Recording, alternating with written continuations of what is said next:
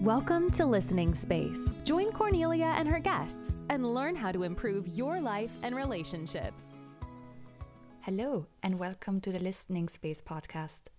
I am Cornelia, and I am here to help with life and mindset hacks to help you live and love your life to the fullest.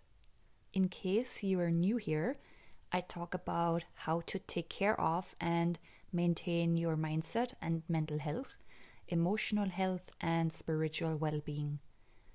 I love sharing practical tips, mindset hacks, and insights. And today I am excited to introduce my first special guest this year. today I am talking to Natalie from Relationships Revisioned. Natalie is a transformational relationship coach who helps freedom loving women and couples to deeply connect and build a fulfilling relationship. This conversation has a lot of nuggets for everybody in it. So if you're not a freedom loving woman, keep listening because we got something for everybody in this conversation. I met Natalie last year through a group of peers, and whenever Natalie shared her insights and stories within the group, it resonated a lot. So I had to invite her because I think you will enjoy this conversation too. And as you might know, a fulfilling relationship contributes to a happier and more conscious life as well. So this fits in perfectly here we touch base on a couple of points.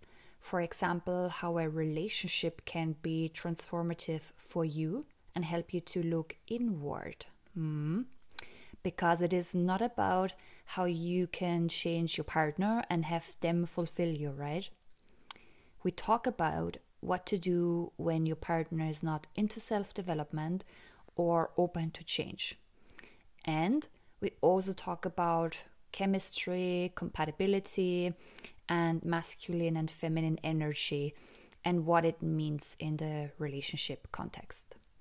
I hope you enjoy our conversation, but listen to it for yourself. Here comes Natalie. Hi, Natalie. Thank you so much for being on here with me today. Uh, I'm, I'm, really, so... really excited about us chatting today. Yeah, me too. I'm so excited. um, I would love to hear more about yourself and how you got into relationship coaching and share it with the lovely listeners. And I'm really excited to hear all about it, all about you and the thing that you the things that you do. So yeah. Awesome. Loves a little more. Well, oh, it's always where to start. so, I am a transformational relationship coach who works with women, and specifically freedom loving women, passionate, self aware, freedom loving women uh, who want a more connected and fulfilling relationship with a man they love. Even if he's not into therapy or coaching or self development himself. So I am a complete and utter relationship nerd. I eat, sleep, breathe, love, see, sense relationship dynamics all the time. Um, someone once called me uh, Sherlock Holmes of relationship dynamics, which I actually really love. I sometimes think of it as being you know, a relationship detective. Um, I just I absolutely love the interplay between people, um, and I have a I don't know, it's that kind of sense of being able to feel into people and feeling into you know their stuff, but also into their like most shiny, passionate self-realized potential and the stuff that gets that's right now is between them and expressing that potential in their life every day and then how that shows up in relationships. So that's that's that's the that's i guess why i got into the relationship work that i do is just that i've been doing this all my life and that's no there's almost no conversation i have with people that doesn't eventually turn to their relationships and sex and um, like what's going wrong in their relationship and like why or people like women not being able to understand their guy and everywhere everywhere i go and everyone i talk to that's where the conversation turns to. And so i formalized it a few years ago and uh, created various iterations of this business and right now it's living in the home of relationships revisioned.co and mainly because um, I am a massive visionary, and there's just ways that we live in this world that don't make sense to me. And I've been really on a sort of a self development, spiritual development path for just over 20 years now. And um, there's just so many of the things that we take for granted in life and in, in relationships and never really made sense to me. And the more I studied and the more I practiced and the more experimented myself, like for myself in my own life and in my relationships, the more I realized that they have this visionary macrocosm, and then you have the relationship as a microcosm. And the way you can change the world and the way you can change society and the way you can change families and our descendants is through the relationship we have right now. That that's the mirror, and that's where the work is, and that's what thrills and excites me. So that's, I guess, is a long answer of how I got to where I am right now and what I'm doing. I I just love everything about it. and recently I actually recorded an episode about love languages because I think it is really important to not just work on yourself and be aware of certain things and how how others as well let's say work uh, it, it just all ties in together and you touch based on that and the love languages right so you can use them with family friends or within relationships so I wonder, does that come up as well when you work with your clients and what you think about the love languages? Yeah, so I, I haven't studied the love languages in depth, but I encountered them myself a few years ago, and uh, they were definitely revolutionary for me in understanding the other. Um, so we all come into um, our relationships looking through a particular lens, and that and we don't we don't know that we're wearing a particular lens. And um, the problem with that particular lens is that in the back of our minds even if we're quite self-aware there's this unconscious program that expects other people to do what we would do in a particular situation. I mean I, I even know for myself in my relationship when I go to my partner and go, but I wouldn't do it. I wouldn't have said that, or I wouldn't have reacted to you. Well, no, of course I wouldn't because I'm me. And one of the, the fundamental um, perspectives in the relationship work that I do is sovereignty. And sovereignty is recognizing that we are two complete and separate people interacting independently in relationship to each other. And so the love languages are like one of the doorways you can look at that through. And I, listened to the episode of yours. I really liked it. And um, it is really fundamental in relationships to know that how we love our partner and how we express that love isn't necessarily the same ways that they are feeling loved or expressing their love.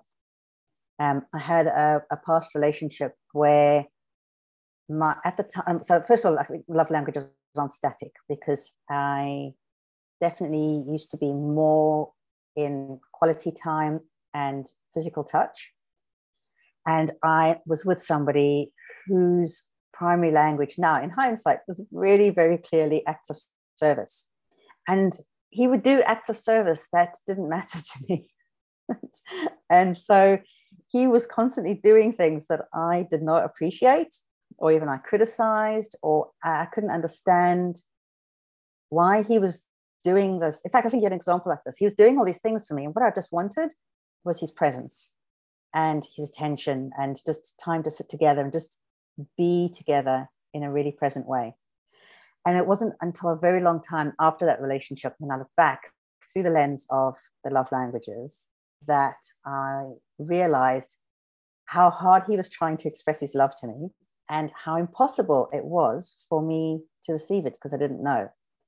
Um, and not, my love languages have actually changed now, so quality time still remains my top one, but um, acts of service has crept up the list. I don't know if that's a different life stage or because I've done different kind of healing and my needs have changed, but I think that's also just you know that these things aren't necessarily static. How about you? Yeah, I I just love the love languages. they helped me in so many ways with so many relationships um, across you know family, friends, and romantic relationships. It's just so useful to be aware of different ways of communication. And I love how you mentioned that we all live and look through our own lenses. So, what happens when there is a couple, let's say, and both of them look through their own lens and they might not be aware that the partner, you know, looks through a different lens? Is there any ways how they can become more self-aware or aware of the partner's lenses before they might start working with, let's say, you or get support in general like what can a couple do to improve you know miscommunication as such?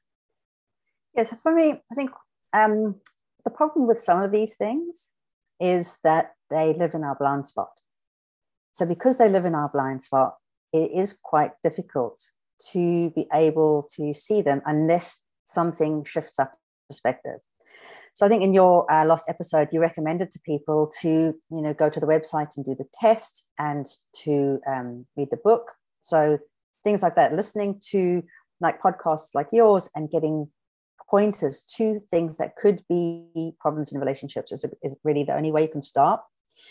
Because unless you understand about love languages or other profiling systems, and you have a, you know, a really good idea of who you are, you haven't got a starting point to start to recognize those things. So generally, um, it's about exposing yourself to different ideas uh, in relationships, reading relationship books, reading personal development books, which I think is the kind of thing your audience does do. Um, but when I work with my clients, often my clients come into, you know, up into the program without having any concept of those things.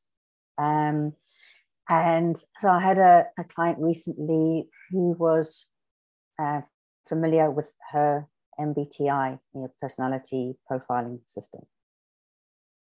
And listening to her speak to speak about her partner and the problems she was having with him, the qualities she was describing in her partner uh, seemed very recognizable to me as a different as a different profile than her one, and one that I'm actually much more familiar with. So again, it's that kind of situation where you're just butting up against your partner's behavior and it's incomprehensible. And it's incomprehensible because you don't have the knowledge or the information to open that window for you. And so the only way to open that window is to explore. You know, do profiling tests, do the um, the love languages tests, you know, even do that you know, uh, highly sensitive person test, things like that. And then recognize your behaviors and the way you present and the way you do things in your relationship or the way you love your partner or the way you express things in your communication. And then start a conversation with your partner. Go well hey like these things i just discovered. Like does this sound true? Like these are the things this profile says i am. Like i don't recognize some of the stuff. What do you think? Because i can tell you that your partner can see things in you through a different lens than you see them in you and so you can have it as a conversation starter. And then if they open to it, they can go and do the test. And then once you both have an idea and you go, oh, oh, that makes sense. So you, you need a starting point. And usually that's one person getting curious, one person getting experimental, one person having a problem that they can no longer work around and wanting to solve it. Yeah, that makes sense. I always love to say to people keep questioning, be curious, and that makes so much sense. So, what happens when one of when one of the individuals in the couple isn't open to question themselves or you know anything or it might be too much and they just shut down for so whatever reason it is yeah. what can the partner do to you know support or you know improve the situation so you've touched on a few different things there. So I'm going to uh, start with the what can you do if you're the only person who wants change in your relationship and your partner does not seem in any way open to it or interested in it or even flat out resistant to it. And the analogy that I use for this is that a, a couple together are two people who have over time written a play together. So you have the stage, and she comes on stage left and she reads her opening line. And then he comes on stage right and he reads the responding line. And then she goes to the script and she reads her line and he reads it. And if it's not a good script or if it's a, a conflicty script, it spirals very quickly. There's a big explosion and they both leave the stage. And it's taken a long time to craft that script and to de- develop this play, and it's well honed together. Uh, so, what happens if only one person is feeling enough pain or is feeling enough, whatever it is that motivates them to want to change the relationship? Is that they actually have the power to change the entire play on their own simply by changing their side of the script. Because if they come onto the stage left as usual and they read their line and their partner comes on stage right and he reads his line and then she doesn't read the next line, she changes the line. She changes the props on stage. She changes her position and she presents an entirely new script. The play that they created together doesn't exist anymore. Like, even if he just keeps reading his lines in order because he's used to it, as long as she doesn't revert to her old lines, that play that they created together that's not working for her and probably they're not working for them, it just ceases to exist. And the the response from that can either be that he exits that play or that he gets curious or just in some way up levels his own side of the script. He changes his script. He gets curious to know where her side of the script is going. And it can go either way, but in my experience, when you have a committed relationship with two people who genuinely love each other, who have somewhere along the way just lost their way by getting into a rut of particular way of behavior or communication or whatever. And the foundation there is still there's still a there's still a friendship in the foundation. There's still love in that foundation. Maybe they've got there's children in that foundation that you can more often change the play rather than dispose of it altogether and i think yeah. that's just really important that you don't have to wait for your partner to be ready to change to start to deal with what's on your side of the road mm. your side of the script. Okay. So, what I'm hearing is that you indeed start with yourself. So, you look inward or towards yourself first rather than trying to change your partner or trying to force them into you know books or self-development or therapy coaching. Oh so, yeah totally because the fundamental fundamental truth is it doesn't matter what you do when you think you're changing another human. You can you can never change another human. Changing another person is totally out of your control. Like in some partnerships um, the other person might appease a, a strong-willed partner. Um, they might try it, but those changes will never be sustainable, and they will never be um, authentic if they're not coming from that person from their own motivation. And the the least successful way of motivating another person to change is demanding, or coercing, or shaming. And that's it's just it's just been shown that that is not a successful path to sustainable change. And what is on your side of the of the fence is just well, there's probably a, a lot there. I had a lot. You probably have a lot. Most people listening probably have a lot. And um, it's, it's really common that when we have stuff to deal with that is feels too big for us or too difficult or you know it's just a very well deeply you know worn groove that it's much easier to try and get our partner to make those changes or to make changes that make that discomfort in us feel better. And the truth is that that kind of change is very, very temporary. And it's it's it's a very temporary relief. And for me, always the, the deeper change and the deeper satisfaction and the most fulfilling life and relationship comes from where our point of control is, and our point of control is us. Now, I just want to also obviously say this isn't, I'm not talking about um, abusive relationships, I'm not talking about relationships with domestic violence or anything like that. I mean, with that, that is a, outside of the realm of what I deal with.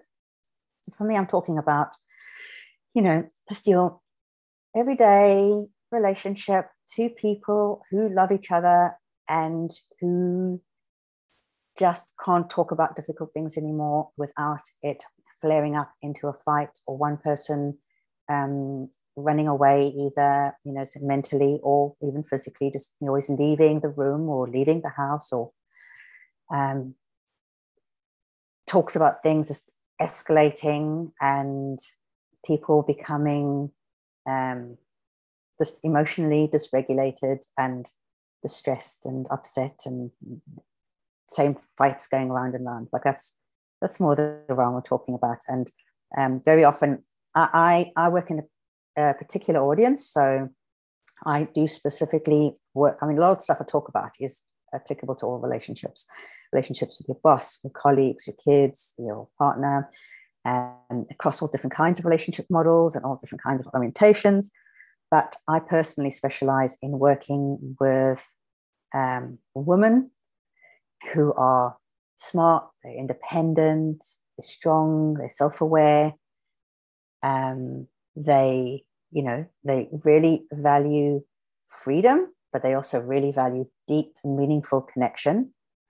Um, in a relationship with a guy who very often um, displays a greater ability to be able to shut down, to uh, shut down their feelings, uh, to be able to, um, you know, who's been conditioned to not feel feelings, doesn't have a large capacity for holding strong feelings coming from his partner, um, and that's that's uh, based a lot on the work that I did for myself and the work I found my friends doing, and then you know, people I was connecting with on social media, and then that's how that developed into this particular audience. Mm, okay. I know that there's a couple of men as well listening to this podcast, and what sort of advice or insights could you share for them right now in regards of that? Hmm, let me just drop in for a second. Just of course, yeah.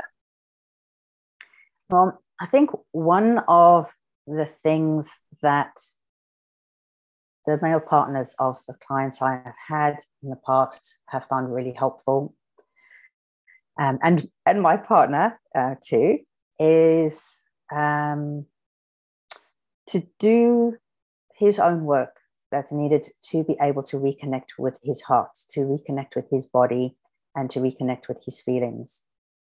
Um, because it's really difficult if you don't have a capacity within yourself to feel your own feelings, your own disappointment, your own anger, your own fear, to be able to hold those feelings coming at you like a tsunami from your partner is is it's not it's not going to happen. It's it's just so it's such an outrageous ask of yourself.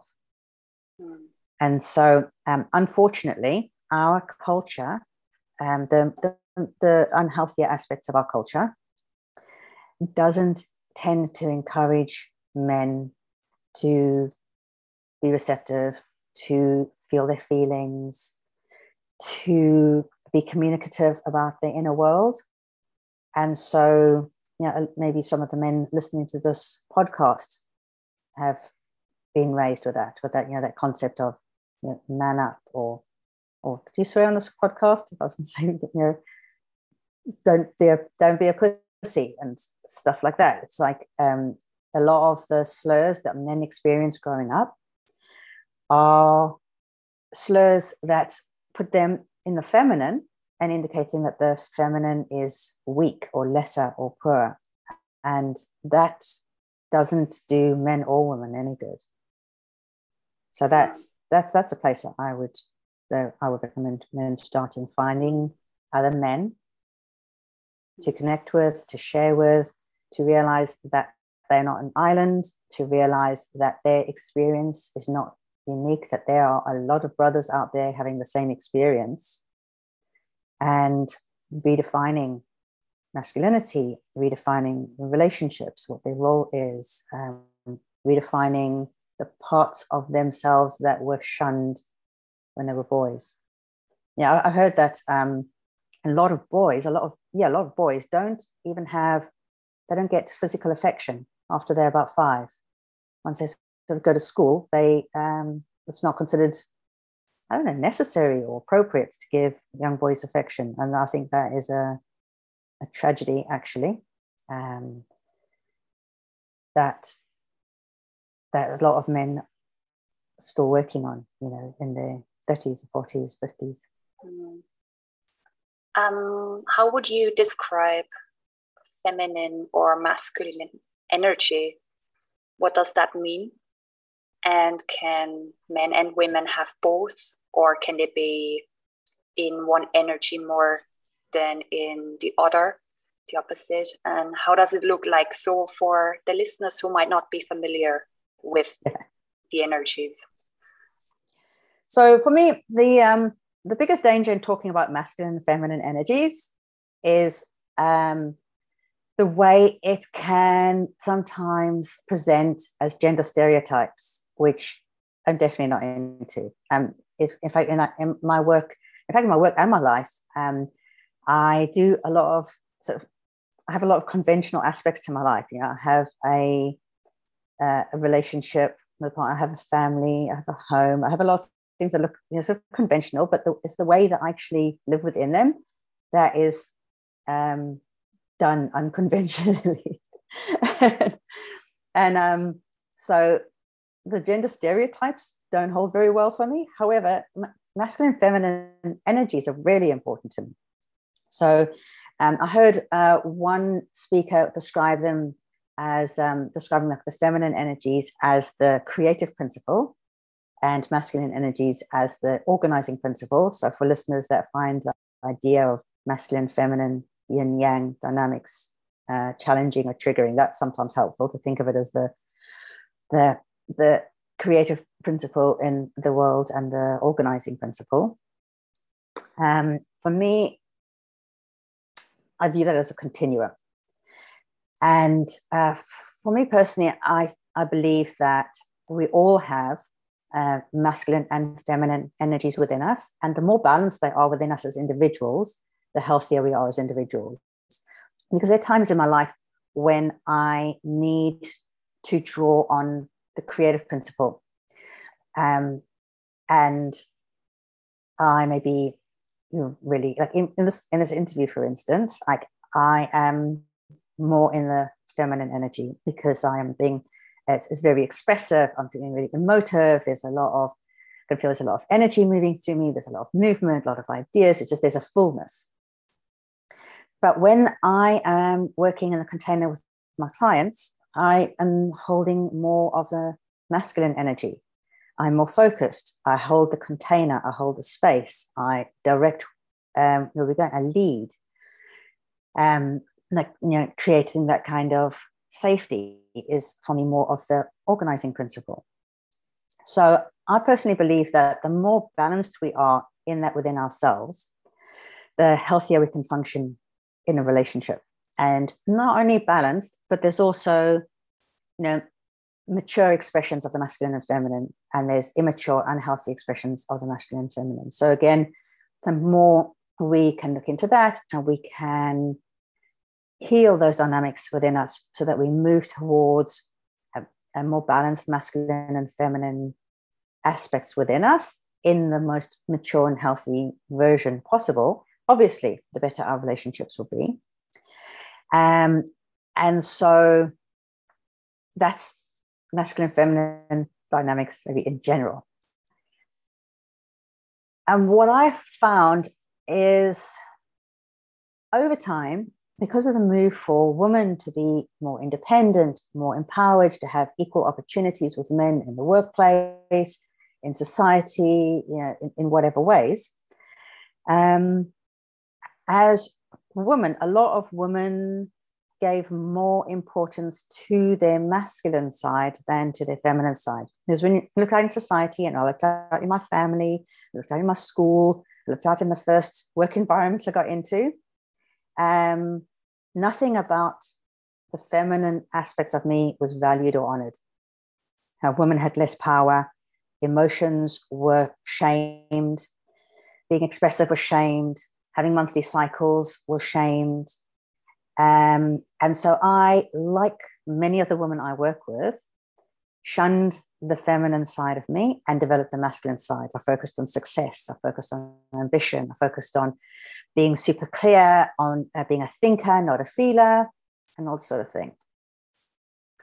And with that, for me came some distortion as to what the way masculine and feminine energy is expressed in the individual and not only in their life but then also in their relationship and so what i found is that women developed ideas that weren't necessarily in alignment with their heart and some of those ideas were about being independent. I don't need a man. You to say, I don't need a man. I choose a man. Um, I, I don't need to have doors open for me. I don't need him to take the trash out. I can do it myself. And for a lot of women also who've um, been, say, single parents for a long time, um, needing to take on all of the roles, there's um, a strong walling off um, of their vulnerability, of their more sensitive side, um, of there's just like a sort of distortion in, in that dynamic that's coming to play. And what I realized through my own journey and through working with many, many women with a, a similar kind of mindset is that it's appropriate that society treat men and women equally that we are given equal opportunities, that people with skills and the desire and motivation get opportunity to the same kind of training, the same kind of jobs, all of that kind of thing. Um, but when we carry that into our relationships, it doesn't always hold true. So in our relationships, so where, where gender stereotypes and masculine feminine dynamics get a bit blurry, is that um, in your relationship, there might be roles that you look at unconventionally outside of the gender stereotypes.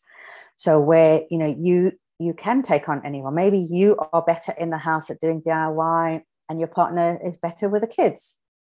Um, that's brilliant. You know, you have to work with your whatever your strengths are. But what I found happened is that women who have an feminine essence relationally and sexually uh, were overriding that because they had a feminist outlook, if that makes sense. Um, I, was, I, I started to think of this as one of the ways that, you know, sort of feminism failed women in that we develop ideas that override what our essential feelings are and what our essential energy is. And so, what I started finding is that there were a, a lot of women who um, emphasized their masculine essence, their masculine energy, or their masculine side, uh, in being amazing in their career and you know shooting up the career ladder and very good at organizing life and and in the relationship with a guy that just didn't step up just didn't feel that it just wasn't satisfying to her in some fundamental way and it just didn't make sense.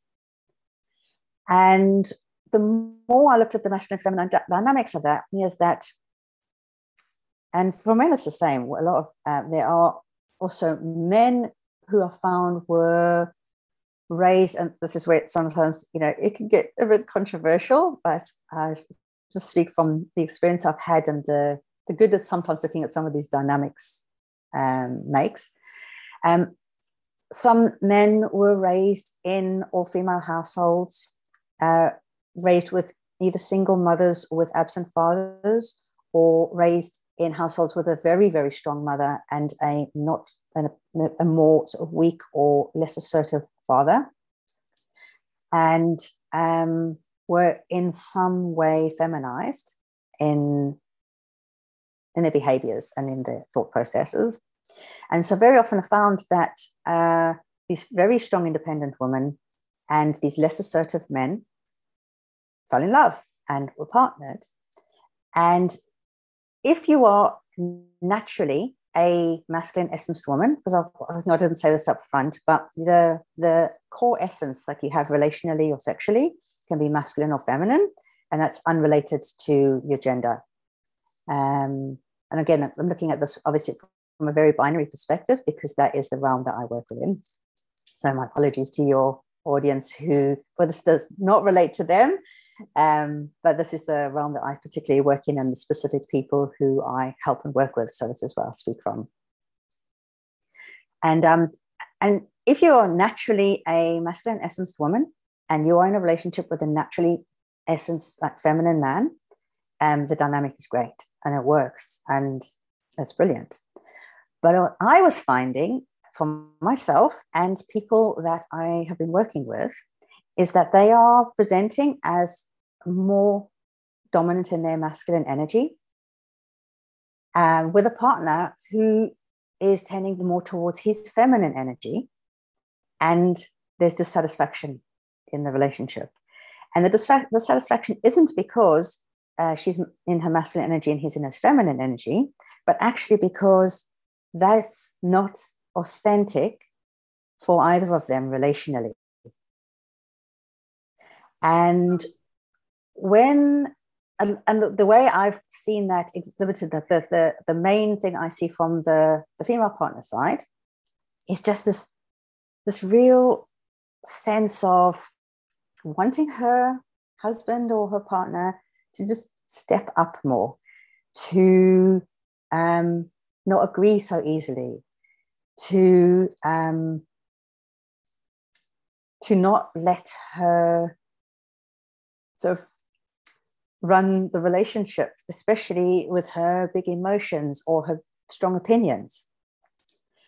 And when I looked at it from the outside, what I saw primarily was when those women are in the world, they're in their job, they're in their business, they are even you know managing the, the kids or um, you know running a project or writing a book, whatever that is, that is an incredible place for them to channel their masculine energy it's it's it helps them organize and direct and focus in it's like the it's the the riverbanks to the river so that it allows that water to run in a strong, deep stream that can carve canyons. Mm.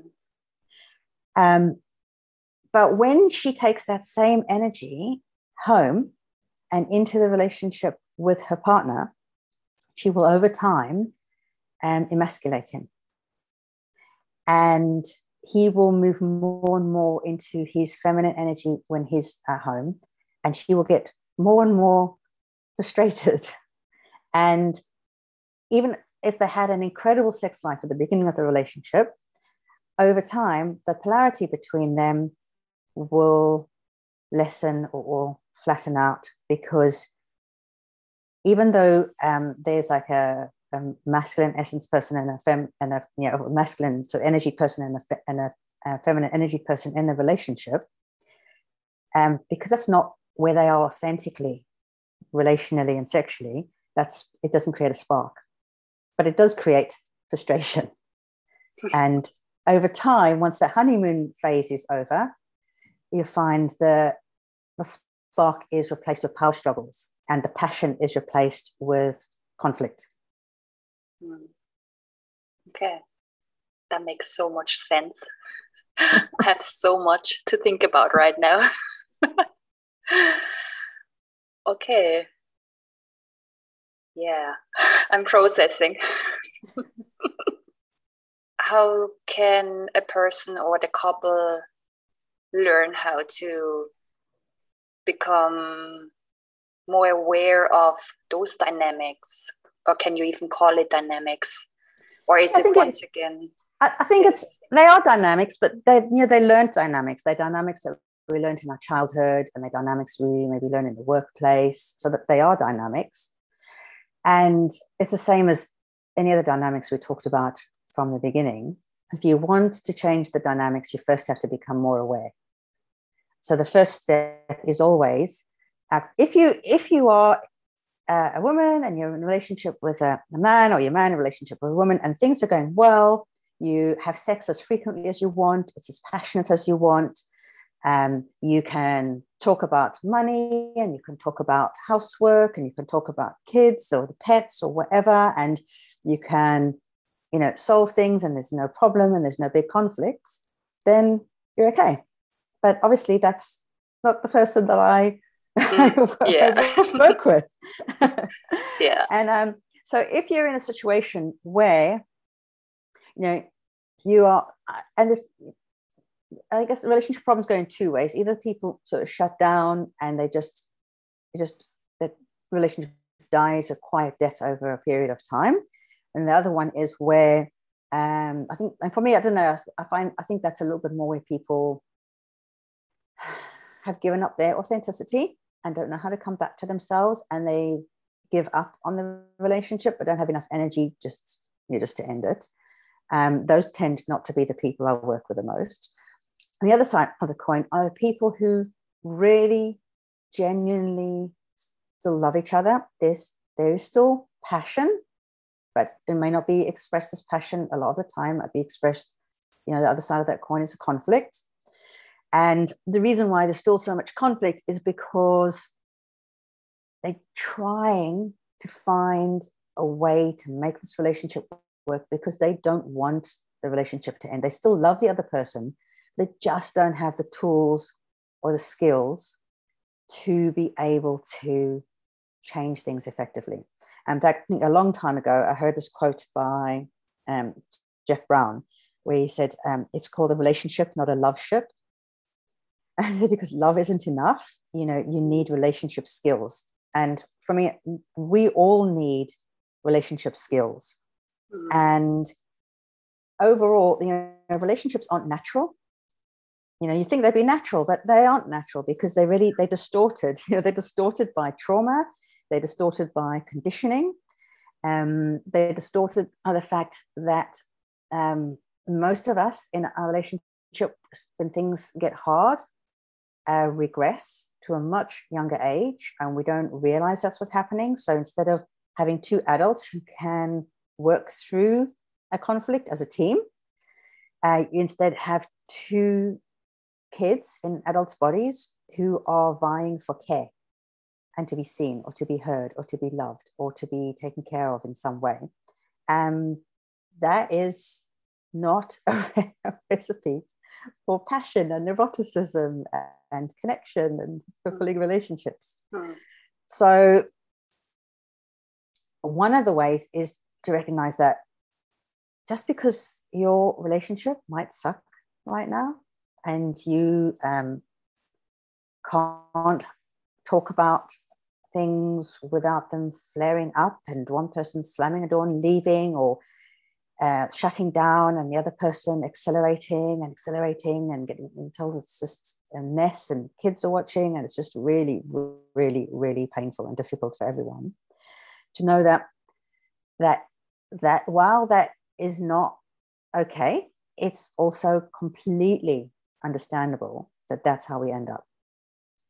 And so we can't really change those dynamics until we find a way to step out of the weeds and the mud of that dynamic and find a slightly higher viewpoint, slightly detached outside viewpoint. So sometimes you can do that just by watching a video or listening to a podcast and recognizing something and realizing there's a way to do it other than the way that you're doing it. That's an awareness. You can read a book, especially great relationship books that have um, practices and exercises in them. And you can start working through that on your own. You don't even have to wait till your partner is ready. And if your relationship is in a really bad place, the chances of your partner being open to you suggesting something like this is probably quite slim. Um, so just get started on your own. There's a lot of ways you can get started on your own um, because once you shift your own awareness, you can see the things that you are doing that are contributing, even when it looks like your partner is the problem, um, with a little bit of a shift in perspective. Sometimes you can see the thing that you're contributing to that fire.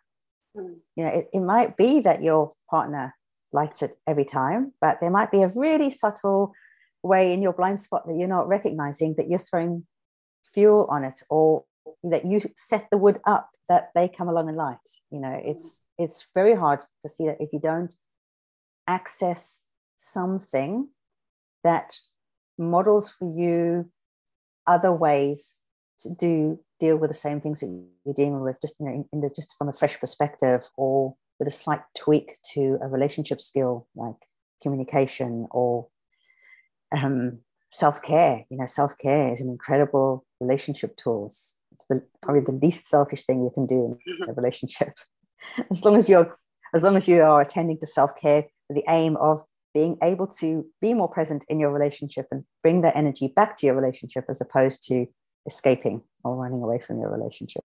Mm. Okay. What about chemistry you mentioned earlier? For example, you know, sex as well. So that's always, I think, a big topic within a relationship or yep. even long term relationships.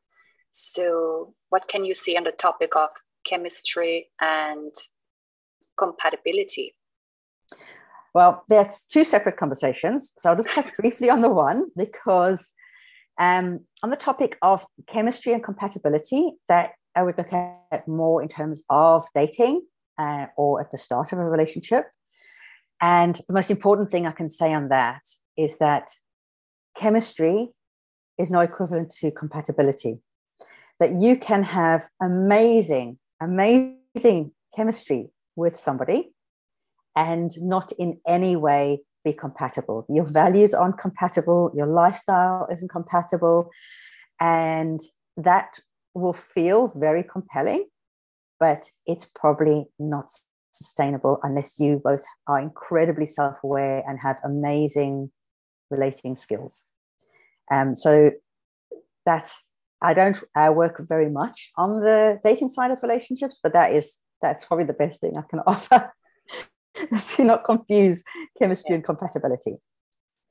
In terms of long term relationship, um, I believe that a healthy, connected, fulfilling relationship is one where the chemistry and the relationship itself is renewed on a regular basis, where you fall back in love with your partner time after time after time after time of the long term, and that the friendship deepens and the sex gets better over the term, long term of a relationship, which is pretty much goes against the standard model or you know joke about relationships and marriage.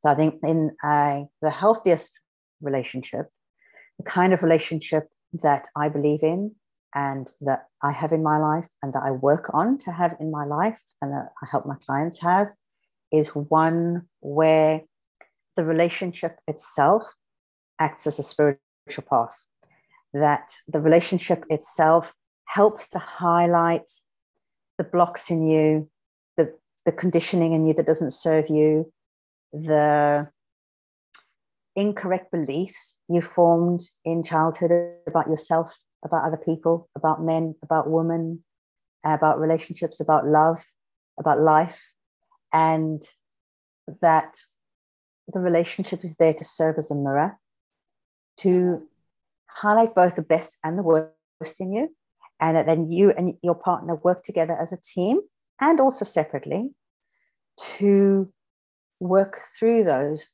to become the absolute best, most honest, most vulnerable, most connected version of yourself together. Mm. And that's what keeps the spark and chemistry going in a long term relationship. Mm. Um, the, the short version is the number one key, I think, to keeping chemistry alive in a relationship is transparency, mm. is actual, genuine, true mm. honesty, but also uh, communication skills to be able to have a relationship that is so unconventionally, revolutionarily honest uh, in a way that actually grows you and your partner um, rather than um, this horrible idea of brutal honesty, which I am not on board with at all. I'm not on board with brutal honesty, but I am on board with being deeply, truly honest with yourself and deeply, truly honest with your partner and being your own full, complete, creatively expressed and fulfilled self, and them being that too, and together having that be the basis of your relationship so that the synergy of these two whole, complete, expressed, actualized people together is more than either of you could be on your own, mm. but it's not dependent on each other. Lovely. what comes to mind is because you mentioned that a partner acts as a mirror or a relationship, right? It forces you to look at yourself in some ways, in good ways, in bad ways. Invite, invites you. It invites, invites you. you. okay. And what comes to mind is triggers. I personally love to look into triggers and face them. It's not easy and it takes a lot out of you sometimes. But why is it that they seem to be the most intense within relationships? And how can someone handle it when they get triggered? Oh, I love this because actually I was talking to a client about this yesterday and about how through childhood through our trauma, through our experiences, our conditioning, uh, we end up with buttons inside of us. You know, you can see our wounds as, as buttons that we can't see, but that to our partner, unconsciously to our partner, they look like bright red glowing neon signs that say, press me. oh, God. and that in the relationships where we have the deepest connection and the deepest potential, and often where you have the strongest attraction with a person in the beginning, and you feel like you've known the person your whole life, there must have been a past life partner or something, uh, is I'd say guaranteed that those partnerships are the ones where the person we have chosen to partner with, out of all the people the seven, eight billion people on this planet, that person is probably the most adept at seeing and pressing the things in us that that are between us and our fullest most actualized expression of ourselves mm. and the only like the um, hitch with this plan to you know choose a partner like that is that number one we have no idea that we've done that. And we have no idea about the buttons that are inside us. So every time we press one of the buttons we hate them. We blame them. We think that they are not who we thought they were. We think they are unkind and thoughtless. And i'm not saying that they aren't unkind or thoughtless. They might well be unkind or thoughtless mm. but something in us did choose them for a specific flavor of thoughtlessness or inconsiderateness or whatever, because there's something in what they do that matches something that we carried forward with us from our childhood. Mm. So that's that's the overall basis.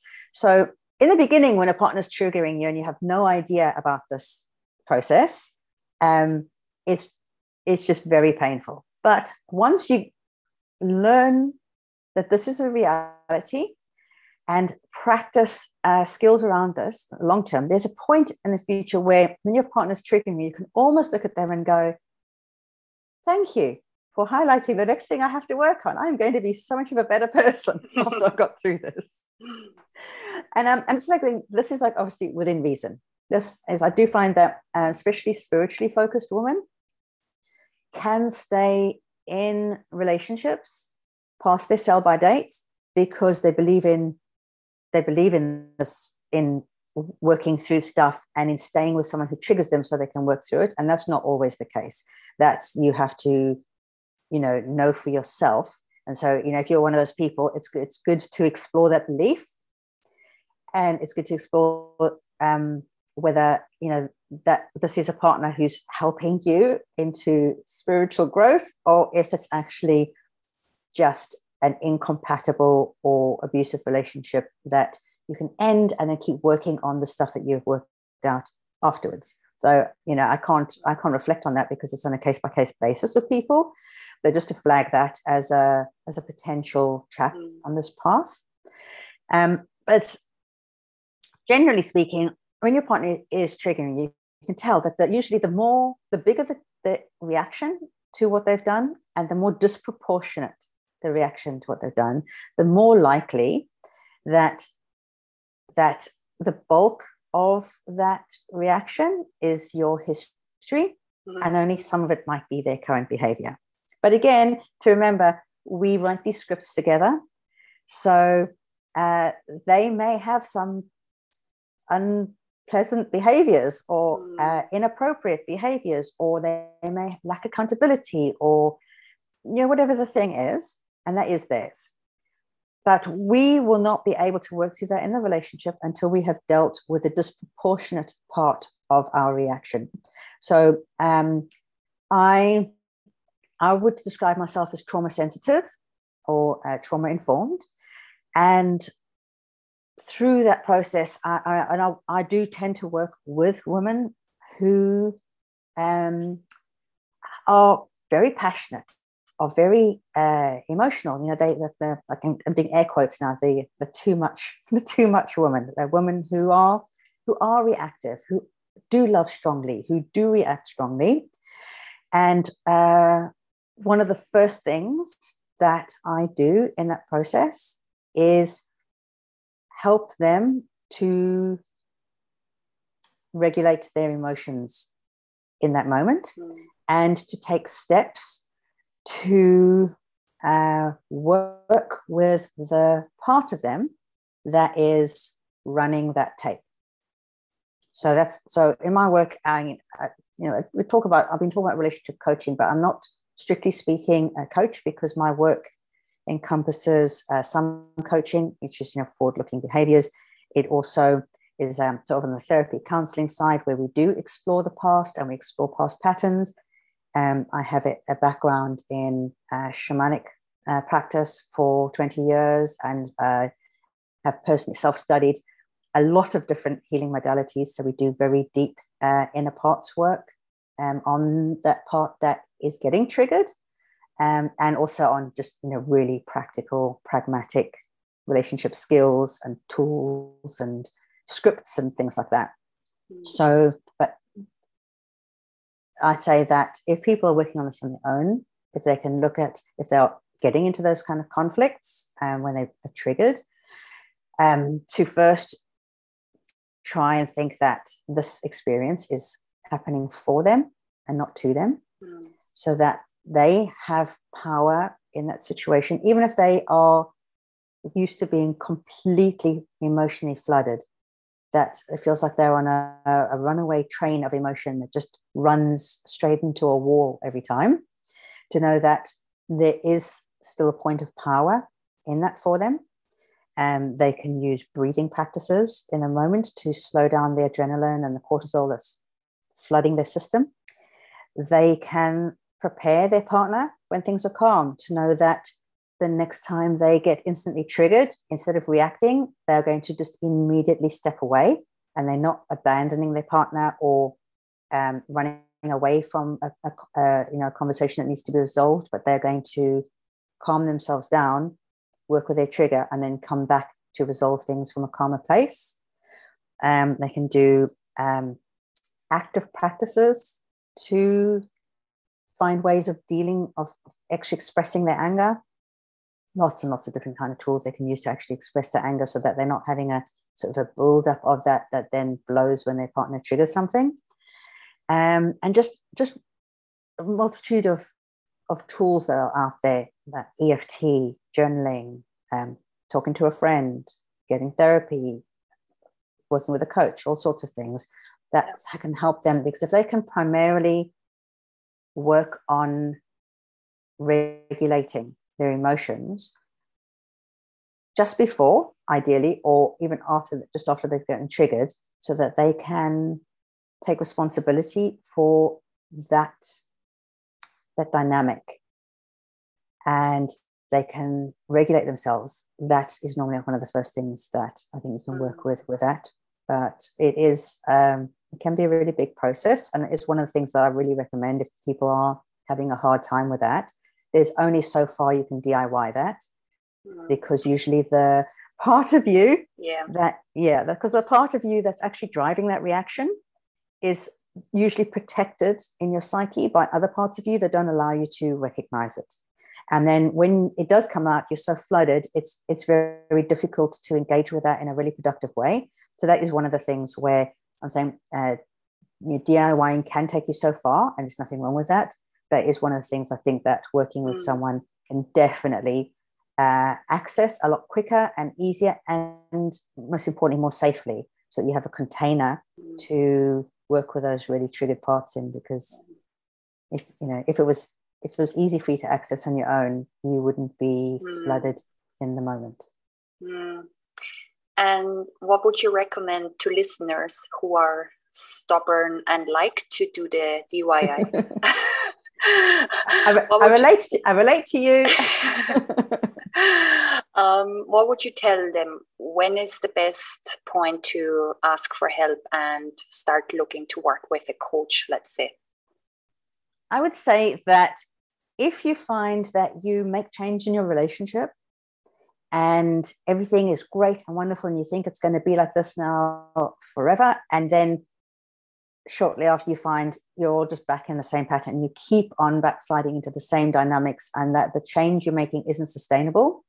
That's a good that's a good um, point to call in some help some support someone who can hold a container for you.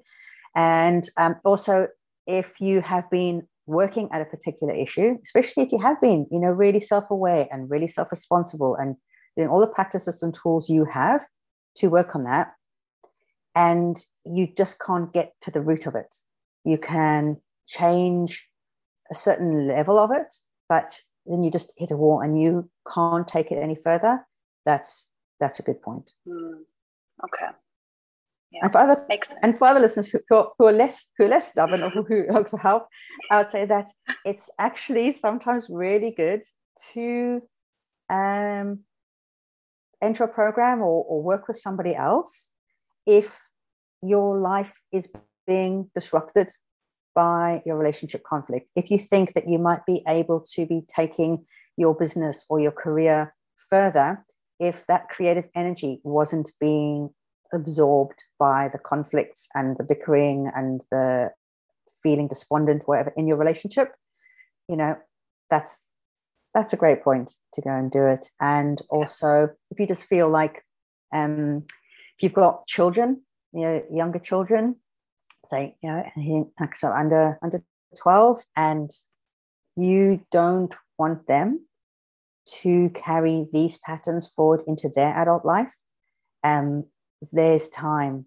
there's time to change. Even if you spend you know the first five years of their life and they were constantly exposed to you know shouting matches and fights and unresolved tension and, and conflict in your household um any point you you can change that and model a healthier more peaceful way of being in relationship and you'd be surprised at how um, agile kids can be in terms of shifting, you know, shifting that perspective. And like my, my, my children are um, mid-teens now, mm. and I can see how before I learned some of these healthier ways of relating or the tools or the relationship skills when they were younger, I could see how, um, you know, they're like little sponges and they took that on and, and how that came through in their life. But I can also see the point at which I changed and then sustained that change and what a dramatic difference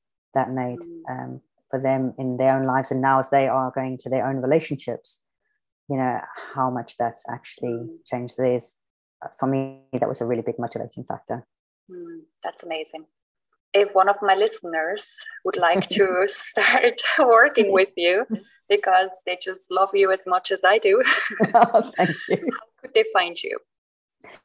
So my website is relationshipsrevisioned.co or they can find me on Instagram, also at Relationships Revisioned. And um, they can find, I have my work on the social media is currently um, under the an old brand that I just changed over from, but there is a lot of really good writing, uh, suggestions, tips, a lot of uh, good stuff for the DIYers in your audience. And also, um, if you go to my website, you find uh, my Work With Me page. And uh, what you read on that page resonates for you, for what's going on in your relationship, and for the kind of person that you are, and you think you'd like to explore working with me, um, there's a form to fill in. Um, just choose a date, and I would love to speak to you. Hmm, awesome. Thank you. I will also put your details into the episode description so people can find you easier. Yeah. Thank you. Awesome. Well, thank you so much for coming on here and sharing your wisdom. it was my pleasure to talk to you, and I hope everybody else enjoyed the episode just as much. Do you have any um, closing words of wisdom or advice or anything for us? I just that uh, whatever is going on for you now is not in the way of your great relationship it is the way to your great relationship. Ooh. Yeah. Wow. The obstacle is the way. nice. Yeah. Thank you. And um, yeah, and and uh, I have absolutely loved being able to speak about one of my favorite subjects ever on this course. So mm-hmm. thank you so much, Cornelia. It's been really, really good to chat with you today. Thank you as well. You're welcome. thank you for listening today. Make sure to check out listeningspaceonline.com and our social media to find more information about Cornelia and her guests. Don't forget to rate and share this podcast if you enjoyed it. Until next time.